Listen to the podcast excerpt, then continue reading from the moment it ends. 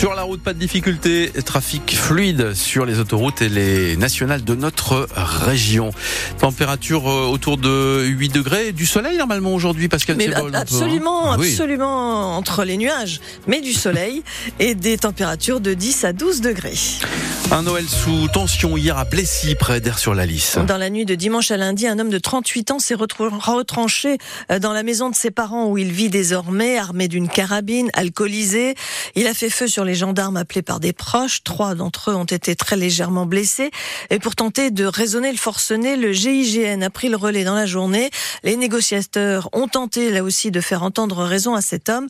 Alors Thomas Schoner, pourquoi le dialogue est-il si difficile et que sait-on de ce forcené? Les habitants de Blessy décrivent un homme au parcours chaotique, âgé de 38 ans, séparé de sa compagne et de sa fille, un ex-policier connu dans le village pour ses difficultés avec l'alcool et qui par le passé a tenté de se suicider selon le maire de la commune, Jean-Marc Furgerot. Il est défiguré parce qu'il est, il s'est loupé. Peu comme on le voyait, il était un peu souvent alcoolisé, donc euh, et puis bon, puis il a continué à boire et puis il, il boit de plus en plus et puis maintenant il devient violent vis-à-vis surtout de ses parents. C'est dans la maison de ses parents que cet homme s'est retranché. Autour de celle-ci que les gendarmes se sont positionnés.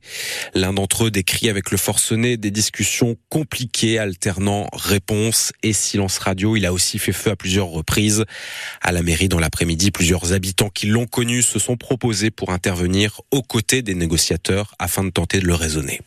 Peu de détails pour l'instant après la découverte des corps de cinq personnes dans un appartement à Meaux en Seine-et-Marne. Le procureur de la République doit s'exprimer dans la journée. Une enquête pour homicide volontaire est ouverte et de sources policières, on indique que le père de famille est recherché.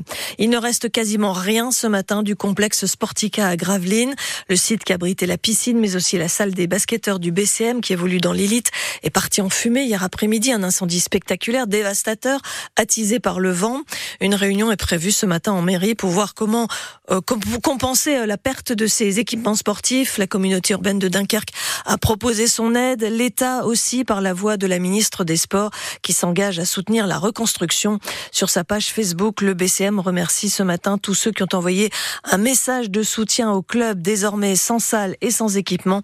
On peut citer plusieurs euh, clubs et joueurs de basket, mais aussi le LOSC et le RC Lens. Et vous, que représentez pour vous euh, cette salle mythique de Sportica? Vous êtes les bienvenus pour en parler.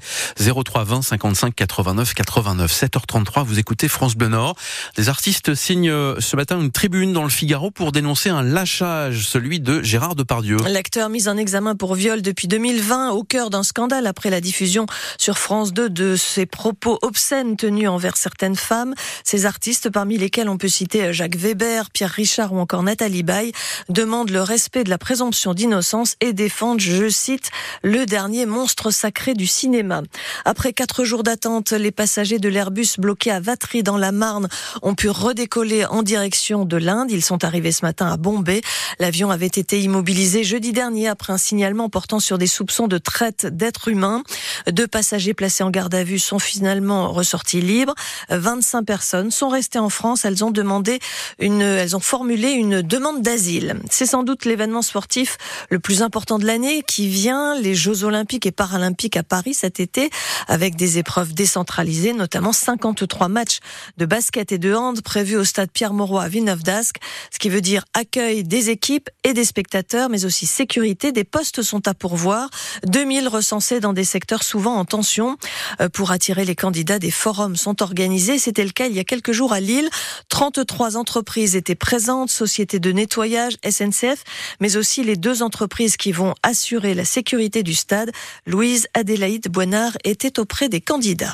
Participer au JO dans le Nord, c'est une évidence pour Aymar, surtout qu'il est déjà formé à la sécurité. C'est pas tous les jours de son vivant qu'on voit les JO dans son pays. Donc euh, pour moi, c'est tout à fait normal que j'apporte ma pierre à la construction de l'édifice JO. Mazarine, un CV sous le bras, n'est pas forcément aussi fan des JO, mais elle apprécie les opportunités qu'offrent les Jeux. C'est un des bons trucs qu'ils font par rapport au JO, c'est trouver de l'emploi pour plein de gens et c'est super accessible, je trouve. Elle ne postulera pas à la sécurité car elle ne se sent pas de taille avec son mètre 65, mais ce n'est pas un problème pour Thibaut Dublanchet de la société AK Sécurité.